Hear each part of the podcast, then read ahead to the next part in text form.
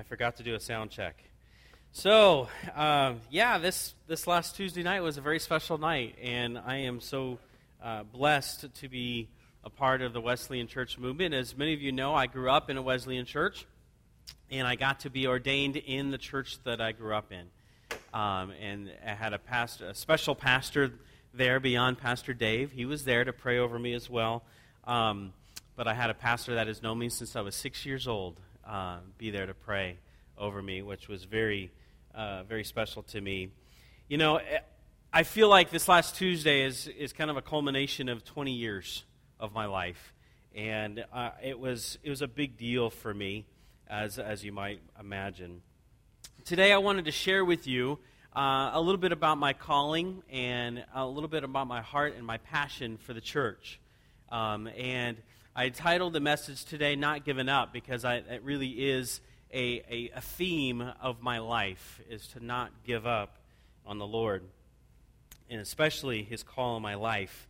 And now, as you know, I vocationally I work in hospice care, but I do know that that's not the only way that God is using me, and I'm really excited that I've been placed here at Neighborhood Christian Fellowship. This was a God thing, you know. I just kind of showed up, and we searched the internet for Wesleyan churches, and I showed up here, and this was where I'm supposed to be, and that's a God thing. That's an awesome thing, and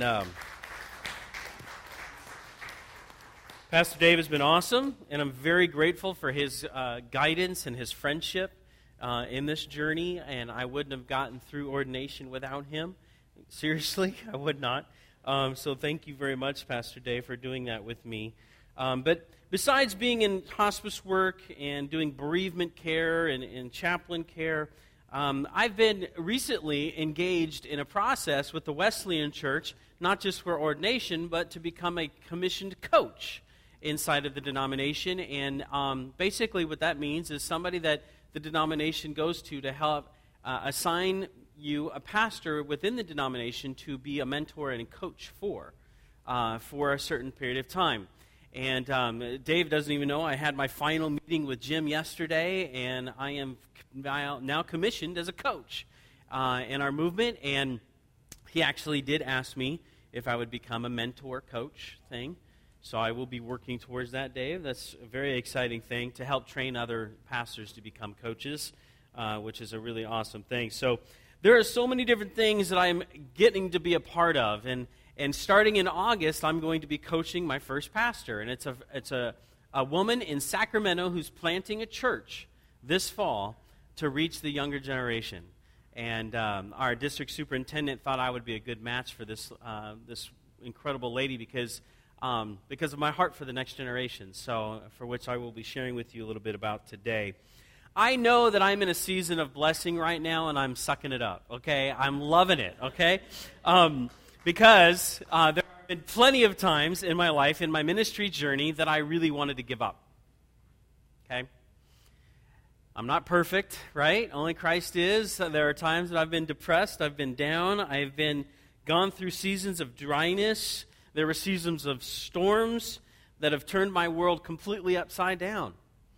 When I lost a job in the church and I had no idea what I was going to do, God thrust me into hospice care, okay? That totally rocked my world, but I felt like called, you know, to an obedient following of where Jesus was leading me, and I'm so glad I did, because I love doing what I do, and it's where I'm supposed to be. But it's been an interesting journey as a pastor. I have served, get this, in 6 churches, okay? 6 churches in hospice care, and now I'm getting to be a part of this church and the movement of the Wesleyan Church, and I'm just so excited that it kind of has all kind of come to this point. My life and my journey, I'll share a little bit more as we go along today, but I was called to pastoral ministry when I was in 8th grade, and it was at summer camp, okay? So this is why it's important to pray for our students when they go to beach camp, because things happen. Spiritual things happen in those settings. And so I remember sitting as a part of a service at summer camp, and they were asking people to share what God has been doing in their life. And I stood up and I said, I don't have any idea what this means, but I'm sensing that I'm supposed to serve God in His church the rest of my life. And I remember that, and I'll never forget that moment, and I was supported in that by my friends and my pastors in my life.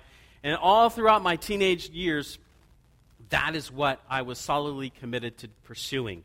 And I'm really, really glad that I was able to stay focused on that. I was horrible in school, by the way. I barely made it out of high school. I skipped doing math work, and I was doing service in church and stuff. And, I was doing all kinds of stuff, but I didn't take my academics seriously until I got to college, thankfully, that I did that. But I wanted to share with you some scriptures, text out of Colossians chapter 1. If you have your Bibles, please open to Colossians chapter 1 today. And there's two special passages inside of this chapter. And if you don't have a Bible, raise your hand. We can get a Bible in your hands to use today. And if you don't have one, take it home with you as a gift from us to you. I want to share this a couple different scriptures. One is my actual pastoral calling scripture. I felt this calling early in my life, and as I studied the scriptures, God led me to Colossians chapter 1, and he gave me my pastoral calling verse. And it's probably a pretty popular one for pastors out there because it's so pointedly much about the pastoral calling. And then there was another special section of scripture in that chapter that was prayed over me on Tuesday night. Tuesday night, the general superintendent of the Wesleyan Church said he and his wife handmade these little crosses, and on them they wrote a scripture verse on it, and it's Colossians chapter 1, verses 3 through 12 on here. And they actually, as Pastor Dave prayed through the psalm today, Wayne Schmidt, our general superintendent, prayed through this scripture over me while they laid hands on me and prayed for me. So I figured I'd probably share a few thoughts from that text as well today. If you don't know much about the book of Colossians, it is a letter written by Paul, and it's a church in the town of Colossae. This church was a relatively unimportant city, about 100 miles east of Ephesus. Paul himself had never actually been there. He knew of this church. The church was probably founded by a guy named Epaphras, who he names in this section of Scripture we're going to read today. And it was a place of concern for Paul because of what was happening in the city and the culture of the town of Colossae, and it was affecting the church. There was false teachings about who Jesus was and different types of false teaching entering the church, and he was writing this letter to call the church back to the true gospel.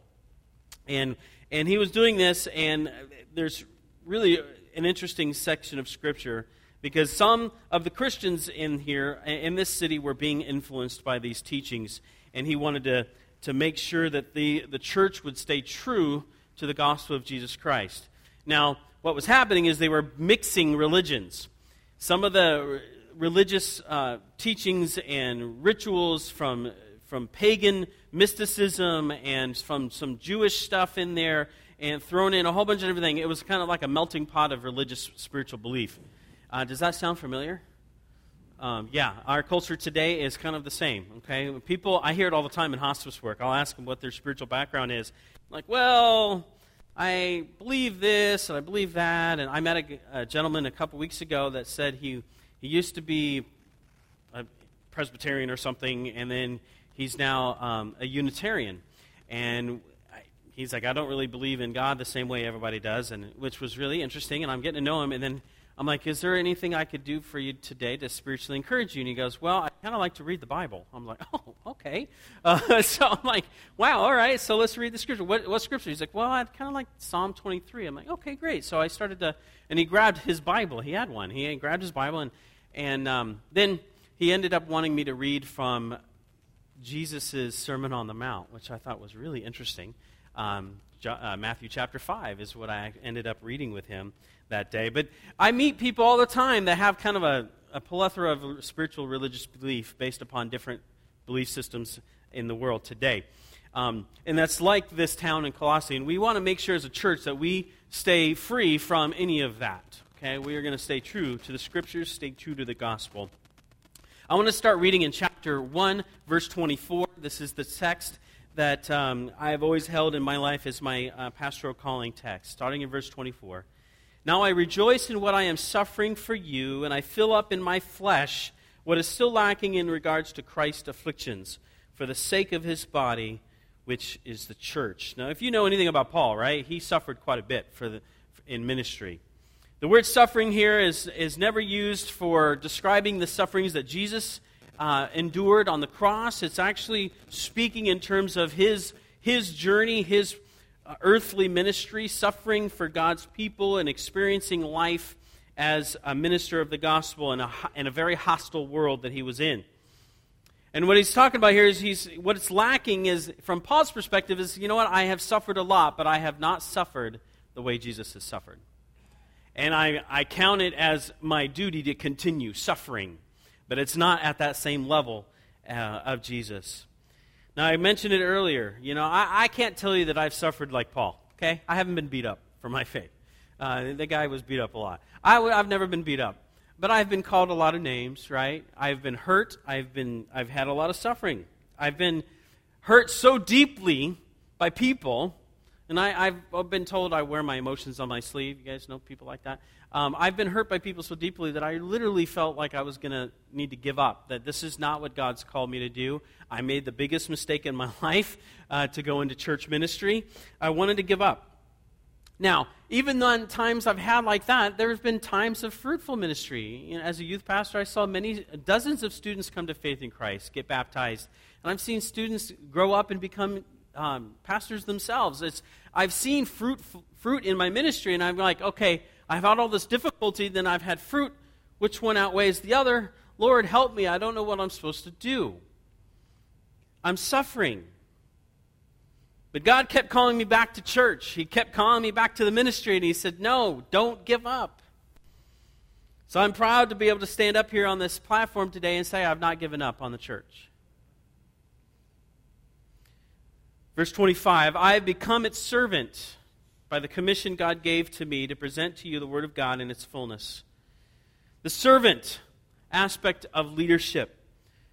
Paul was charged to serve the church. The word commission is kind of like this charge. It's a responsibility placed upon a minister. And this is the charge that I was given on Tuesday night. I was given the charge and the responsibility to preach the Word of God, to present the church the Word of God in all of its fullness. That's a deep responsibility, and I have felt that responsibility since I was in 8th grade. It's grown in its depth. It's grown in its understanding. It's grown in its application since 8th grade. But I have truly felt like I have been called to serve God's church. Verse 26, the mystery that has been kept hidden for ages and generations, but is now disclosed to the Lord's people. To them God has chosen to make known among the Gentiles the glorious riches of this mystery, which is Christ in you, the hope of glory. One commentator says that Paul is speaking of a threefolded mystery here. The mystery of the church itself. The church was new in his time. The idea of the church was new. This was a mystery that had been kept from the Hebrew people at that time. It's now in full force. There is a mystery of Christ's indwelling. There was something about the fact that the Holy Spirit had come and indwelt the believers that was still very mysterious, and I would say it is very mysterious today. But it's being revealed through Christ. And the last part of this mystery is that the person of Christ himself is the fullness of God presented to humanity. He's got no longer a mystery. He's been personified in Christ himself, Jesus himself. Verse 28. And you know the reason, and let me side note, the reason why that's very important is one of the false teachings was what's referred to as Gnosticism, which believed that anything physical or matter that had physical matter was sinful, therefore could not be divine. So they didn't really believe, there was a false teaching that didn't believe Jesus was divine. Okay, so that's part of what he's addressing in this text. Verse 28, He is the one we proclaim, admonishing and teaching everyone with all wisdom, so that we may present everyone fully mature in Christ. To this end I strenuously contend with all energy Christ so powerfully works in me. I'm reminded that Paul had a balanced ministry. He preached, he taught, he warned people, he sought to seek truth in others' lives. Not just a few, but in his whole goal was to present every believer mature in Christ. It's the call of the pastor to not just make converts, but to what? Make disciples, people who are obediently following the Lord himself. Now, this is something I want to be able to say about me in my life. When I, at my life's end, I want people to be able to say, he faithfully served the church. He faithfully served his family. And he did not give up. Let's go back to verse 3 in Colossians chapter 1. This is a prayer that he prayed for this church. And this is a prayer I pray for us today, and this is the prayer that was prayed over me on Tuesday. He says, we always thank God, the Father of our Lord Jesus Christ, when we pray for you, because we have heard of your faith in Christ Jesus and of the love you have for all of God's people, the faith and love that spring from the hope stored up for you in heaven and about which you have already heard in the true message of the gospel. I love the word hope in this passage. I live in a realm of hope giving as a hospice chaplain. People need hope at their life's end. The word hope here is actually referring to heaven. It's referring to the ultimate reward of heaven. And if we are looking towards heaven and restraining towards heaven, the Christian life then calls us to faithfully follow Jesus and love people as we are on that pursuit of heaven. It all stems back to the hope that we have for eternal life through Christ. Verse 6, that has come to you in the same way the gospel is bearing fruit and growing throughout the whole world, just as it has been doing among you since the day you heard it and truly understood God's grace. You learned it from Epaphras, our dear fellow servant who is a faithful minister of Christ on our behalf and who also told us of your love in the Spirit. I love this. Paul reminds them, and he reminds us today, that we're a part of a growing movement of God. We are not standalone. That's one of the reasons why being a part of a denomination is actually a very helpful thing, is to say, you know what, we're not a solo thing. We're not here on our own. We're connected to a greater movement of God. And that's an incredible thing. I spent most of my pastoral life in non-denominational independent churches. And there's good and bad with both. Dave, you would know. There's good parts about being a part of a denomination, and there's some bad stuff. But there's some good, I would say the good far outweighs the bad. Because I've been hurt in churches, and I've had churches do things, and you're like, you've got to be kidding me, you're allowed to treat people like this? There's no sense of accountability outside of itself. With a denomination, that doesn't happen nearly as much. Catch that? Yeah, that's good. Yeah. We all need accountability, right? So, we are a part of something greater than just ourselves. Verse 9, for this reason, since the day we heard about you, we have not stopped praying for you. We continually asked God to fill you with knowledge of his word through all wisdom and understanding that the Spirit gives, so that you may live a life worthy of the Lord and please him in every way, bearing fruit in every good work, growing in the knowledge of God, being strengthened with all power according to his glorious might, so that you may have great endurance and patience, and giving joyful thanks to the Father who has qualified you to share in his inheritance of his holy people in the kingdom of light. Isn't that amazing? Gosh, that's like an incredible prayer. If we could just commit to praying that prayer, I know at 10:02 every day my alarm goes off and I say a prayer for Neighborhood Christian Fellowship, and I think God is telling me I need to pray this prayer. This is the prayer to pray every day. This knowledge is not just about intellectual knowledge, but it's our awareness of Christ in our life to conduct ourselves in a manner worthy of him and to follow him in obedience. You know, in the false teachings of his day, they didn't believe that the will of God could be known without some sort of a secret ritual or a mystical thing that happens. See, our relationship with God is very personal. And it's not just about a set of doctrines we believe, but we grow in our relationship with Christ, and we follow after him, and he teaches us along the way. And we can be brought to a point of fullness in Christ.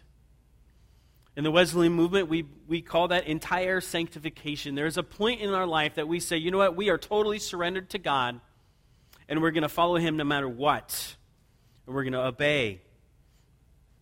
We're going to try to live a life that is about loving God and loving others to the best of our ability through the power of the Holy Spirit. Do you want this to be said about you? These Christians did not give up on their faith. They didn't give up on the church. Do you want to see God do amazing things in and through not just you individually, but us corporately? I do. I haven't given up. I have not given up on the church. And there's so many things that can make us give up in this world. You know, more people these days don't go to church, right? You know, it's less and less of an important thing. People are hungry for community, but they're finding it outside of the church, and that breaks my heart. My heart for the church, let me just share with you for the next few moments. My heart for the future of the church. I actually have a website. It's called futuraleadership.com, and I called it Futura Leadership because I believe that God needs to raise up more leaders for the future of his church. There are some pastors out there that preach about the second coming of Jesus like it's going to be here next week, and they don't actually think in terms of, well, what if he doesn't come in the next 50 years? What does the church look like 50 years from now? We need to prepare for that. We need to keep moving forward in our culture. Yeah, I hope Jesus comes soon because things are getting pretty bad out there. But if he doesn't, what does the church look like? I want to reach the next generation for the Lord. But the problem is in America, we're facing this huge problem with the next generation. The young people, the millennial generation, those born 1980 to 2000, most of them don't go to church. I think the stat is somewhere about like 80-something% don't go to church. Now, I've always felt called to be the pastor for this generation. And the cool thing is I get to be in a church that's pastored by a millennial. How cool is that? He's one of the faithful. But I'm one of those Gen Xers that nobody likes, okay? So I'm like stuck in between, you know? So I have felt this calling to say, okay, I'm in the least liked generation in the world, and the least involved. It's kind of interesting. There's not a whole lot of Gen Xers that are leading the church these days. So we have boomers that are getting ready to retire, and they've actually stuck in the pulpits of their churches longer because of the downturn in the economy. But then there's just not a lot of Gen Xers that are like in the wings to come on up and start preaching in the pulpits and leading the church in the future. So what's happening is the churches, just like businesses, are having to think of, okay, we got to start raising up the younger generation sooner in their lives and sooner in their careers than we normally would because there's just not very many Xers to go around. We're the smallest generation on the planet right now. So I want all the church not to give up on this young generation. God still has a plan for us. God's Spirit is calling us not to give up on him.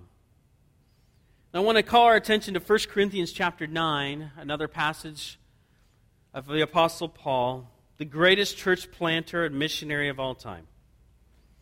And I want us to read this text realizing that he is a missionary and he's calling us to become missionaries.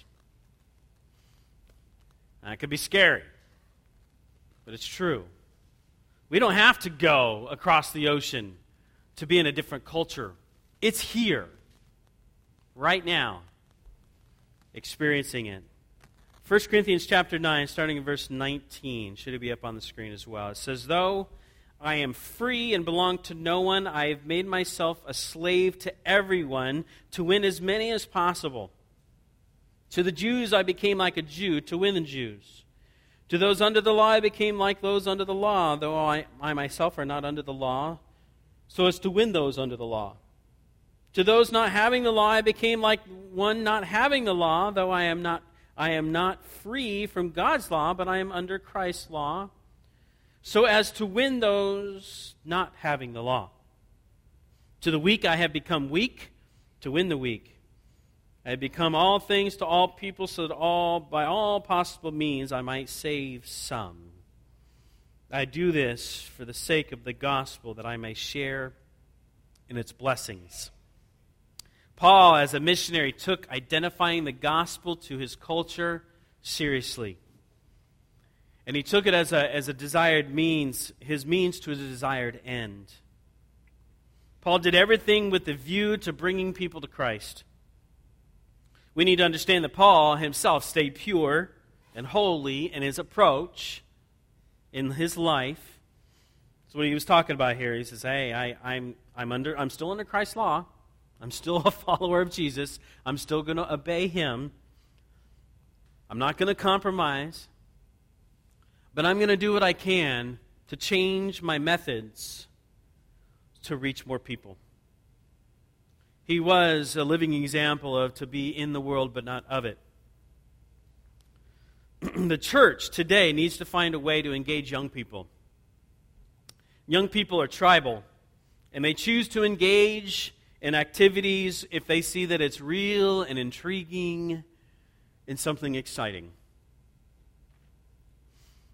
This intrigue causes their curiosity to take over, and they will check church out if they see a movement of people joining together for a common cause. This is a cause generation. They're attracted to that. And in the world of politics, they're attracted to civil rights, okay?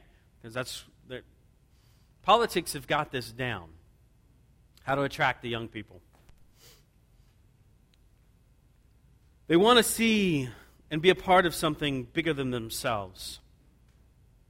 But what a bigger and better cause there is in the world than to tell the redemptive story of Jesus. It's the best cause in the world, to see people's lives changed. Seth Godin is a marketing guru in the business world. He said, a movement is thrilling.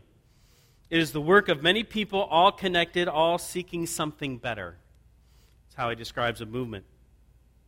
If the church is stagnant and not seeing people come to faith in Christ and living radically transformed lives, don't expect to create a movement. But that's what needs to happen. In Christianese, we call this revival. I would say that's not a relevant term. A more relevant term for our culture is movement. We want to create a movement. As a matter of fact, our denomination, it refers itself to that now. We are a movement of God. So this generation, being though it exists primarily outside of the church. Some, though, were raised in the church. There's been a lot of studies done in the recent years at Fuller Seminary and other places about how students have been raised in the church, when they go off to college, they don't come back to church. They're dropping out. Tom and Sam Rainer, is a dad and son, two pastors. Sam Rainer's, I think they're Southern Baptists, aren't they? I think so. And they're part of the Southern Baptist Convention, but there's research guys, and they do all kinds of research. They wrote a book together some years ago called Essential Church, Reclaiming a Generation of Dropouts. And I read it, and it really is a challenging book to say, okay, here's some statistical research that we've done of why young people are no longer in church. And then on the positive side, what are the things that churches are doing that are actually reaching the younger generation? And so they did this research, and they came up with four simple principles. And I want to go over those four simple principles with us today, because I think it could help us as a church. And I want to encourage us as a church, because I know our pastor is seeking to figure out what the next step of our church family should be. And we're praying for that, for him, in that process. I know he shared that with us in our business meeting, if you were there. Number one, if a church is to reach the younger generation, we are to simplify. The church develops a clear structure and a process for making disciples. Where there is simplicity, there is clarity of direction, which helps young people know what is ahead as far as growth and learning is concerned. Now, in life, you all know that life is not simple, right? Okay. One of the reasons why this generation is having a hard time navigating is because of they're having a hard time because people are not helping them with their next steps in life. This is why coaching is powerful. That's what coaching is all about. Okay. But when we have a clear process, a clear structure, and we say, well, we're going to work this, we're going to make it as simple as possible. Because one of the things that we realize about church ministry and growth in our culture today is that more activity doesn't necessarily mean more fruit. Okay, being busy is not working. Most people only give a certain amount of time to their church family a week because their lives are so busy. Would you not agree? Huh? That's what we all face, being busy. This generation, though, is so busy with life. When they're not working, they're playing. Okay? They're busy doing stuff. And we got to find a way to simplify what church is like. Because if it's too complex, they won't engage in it. We've developed a simple thing. Pastor Dave has come up with this wonderful, wonderful way of describing how we do discipleship. Up, in, and out. Up is our relationship with God and worship. In is our relationships with one another and community, and out is our relationship to the world that needs Jesus, our mission. Okay? So we're trying to kind of develop some of these things, and we're continuing to work on that as a church, to be simple in the way we do things. Number two, deepen. The church provides strong biblical teaching and preaching. This should encourage us. What really is attractive to young people is strong biblical teaching and preaching. And I think our pastor is a great example of that. As a millennial himself, he's drawn to go through the text of Scripture, right? We've been going through the Gospel of John how long now? Forever. But there's a reason, because he's drawn. I want us to go deep into the Word. I want us to draw closer to God through the teaching and preaching of not just how-to messages, but really dive into the Scriptures. And I appreciate that about him, because I think that's true of the generation. This like little false like how-to kind of messages, like, you know, sitcom-style church, where you can like wrap up all life's problems in less than 30 minutes. Like it doesn't make any sense to young people. It's like that's not real. It's not life. But Jesus calls us to preach the word and the truth of it. Jesus said, I am the way, the truth, and the life. No one comes to the Father except through me. We stick to that message. And we dive deep into that message of obedience to him. Young people today like to be told the truth. They're so sick and tired of being told lies and half-truths. You know, this whole thing with fake news these days. All that. We need to have a center in place like the church that just tells it like it is.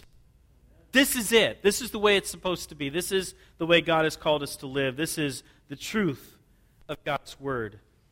They are so inundated with the postmodern nutrient of pluralism, just anything goes mentality, that they're lost. They're swimming in it. They don't even know which way is up. Let's be a church that centers ourselves around the depth of our teaching of the Word of God. Ed Stetzer is a church planting expert, and he says, depth is about the level of content. It's about engaging people at every level, emotionally, intellectually, spiritually, and even physically. But depth of content is not just about what you say, it's about you as a teacher. One of the reasons why young adults think of church as a sitcom-like way is because they see very little authentic struggle from their leadership. So what this means is that young people want to see passion. They want to see desire. They want to see struggle. They want to see authenticity from the pastor preaching the word. We have that in our pastor, by the way. They know and understand that no one's perfect, so a leader shouldn't try to act like it. This comes off as unrealistic.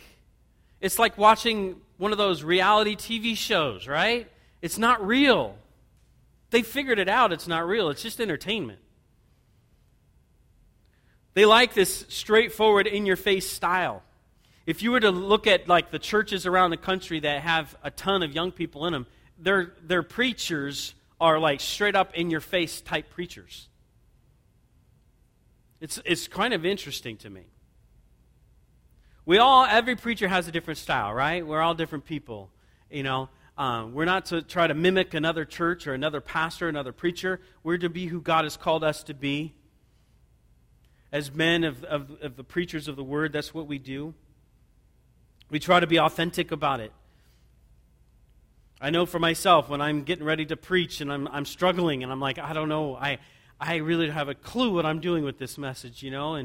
And sometimes God's message comes to you in that point of struggle. And for us to be able to come out in the corporate setting and say it and say, this is how I've struggled with this, that's a big deal. This generation is, believe it or not, hooked on continual learning and education.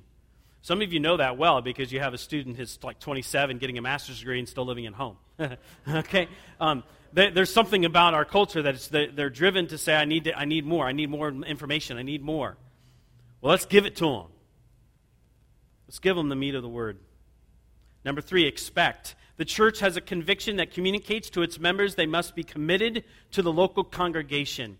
I see this, man. I see young people, they might be, because it's a smorgasbord approach to spirituality, so they might go to one church on Sunday for the preaching. They might go to another church on the week because they have a women's Bible study they like. They might go to this church, but there's no deep commitment to a single local church. We need to call them to that. A local church needs its people. We need to call ourselves to greater commitment. We know Jesus calls us to deny ourselves, to take up our cross daily and follow Him. If we are to live a life of self-denial and complete obedience, that also it has something to do with our involvement in His kingdom work, in the life of the church. We need to be able to connect with this generation, though. One of the reasons why they leave church after going to youth group is because they have not had any relational connection with anybody outside of the youth group. They figured that out. Fuller Seminary there, they did a great study on, it's called Sticky Faith. You might want to look it up. But how do churches make the faith sticky to them after they graduate high school? One of them is hugely important, is to being connected to the full body of Christ, not just segmented in the youth ministry. Somehow find a way to integrate them into the life of the church, to be fully committed members of the life of the church, not just the youth ministry. That was my story. I'm a testament to that. I was involved in my youth group, yes, but I had other aspects of ministry that I was involved in, serving in and leading in, that were outside of just the youth ministry. I had more adult friends than I had teen friends at the time. That's how I stayed connected. That's what we need for our church for the future. We can't be satisfied with that buffet style. We need to call people to commitment. Tom Rainer said in that book, he said, dropouts left because they felt disconnected from the people in the church. Those who stayed did so because they felt connected. Now, it leads me to the last point from this book. Another author said, Julia Duin, she said, this generation tends to be disinterested in church unless they're running it. Think about that.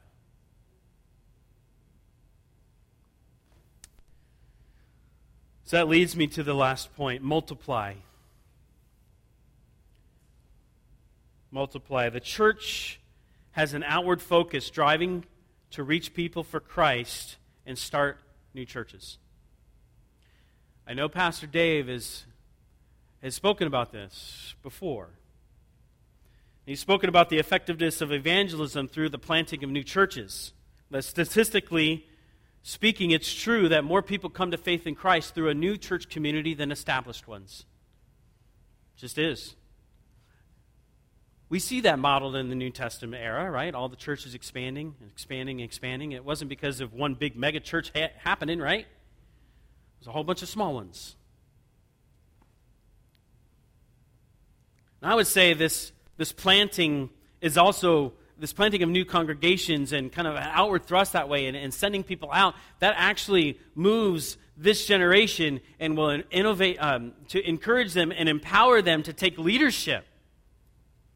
And creating a movement by cultivating this environment of innovation and change and something new, something exciting. It's interesting in culture, this generation wants to be entrepreneurs, but they're scared stiff because they have thousands and thousands and thousands and thousands of dollars of student loan debt. But they want to innovate. They want to do that, but they're being held back financially. Check. That's the main reason why churches don't plant new churches, right? Empowering the next generation will require us from just not just doing church. We need to inspire and empower the next generation to reach their generation for Christ. And this kind of a movement will attract young leaders to take leadership. But this type of movement also requires leadership that's not afraid to take risks.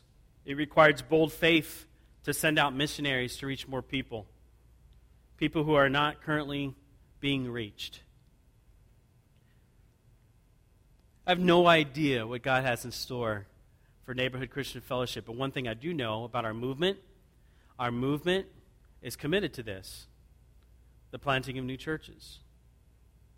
And I'm psyched I get to be a part of one from afar as I coach a church planter this coming year.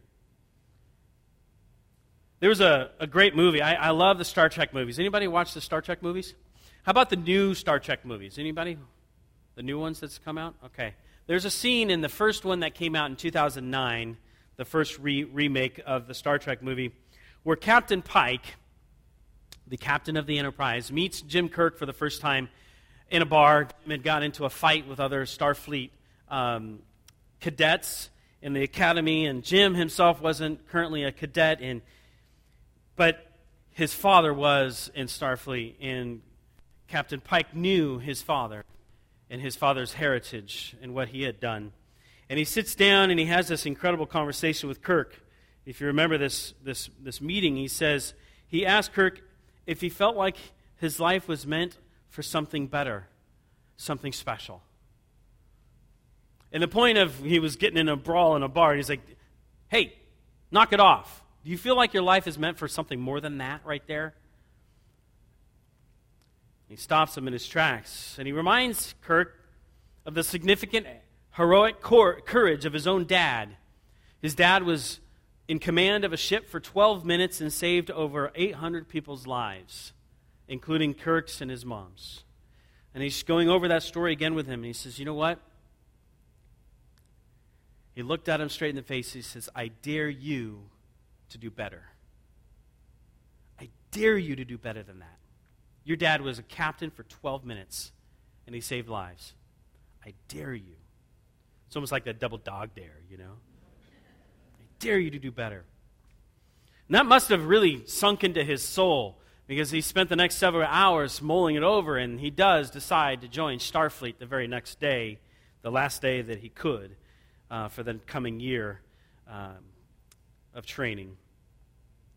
Here's the thing. I want to be like Captain Pike. I want to inspire the next generation to do better than the previous generations. Not out of disrespect of the previous generations, but as a way to honor what the previous generation had done. I want that. I want to dare myself to lead and participate in God's mission in such a way that is better than the previous. And I want to call the next generation to do the same. So I tell us today as a church, I dare us to do it better. I'm going to go back and we're going to read Colossians chapter 1, 24 through 29. And what I'm going to do is I'm going to edit it a little bit. Instead of the personal pronouns, I'm going to put in the we's. Okay? And I want to say this as a prayer over us today, because I want to call us as a church to not give up on God's call to reach more people for Him. Let's not give up. Would you bow your heads and close your eyes with me as I read this prayer? Now we rejoice in what we are currently suffering for you, and we fill up in our flesh what is still lacking in regards to Christ's afflictions, for the sake of His body, which is the church. We have become its servant by the commission God gave us to present to you the Word of God in all its fullness. The mystery that has been kept hidden for ages and generations, but is now disclosed to the Lord's people. To them God has chosen to make known among the Gentiles the glorious riches of this mystery, which is Christ in you, the hope of glory. He is the one we proclaim, admonishing and teaching everyone with all wisdom, so that we may present everyone fully mature in Christ. To this end, we strenuously contend with all the energy Christ so powerfully works in us. God, in this moment we ask for your Holy Spirit to just do His work. God, we ask that you help us not to give up in times of struggle, in times of heartache, in times of disappointment, in times in a culture in which it looks as if there's no hope for the church. There's nothing that can destroy the church and its movement. God, help us, God, to not give up on our place inside of that movement as we move forward through your power of your Spirit, we pray. Amen.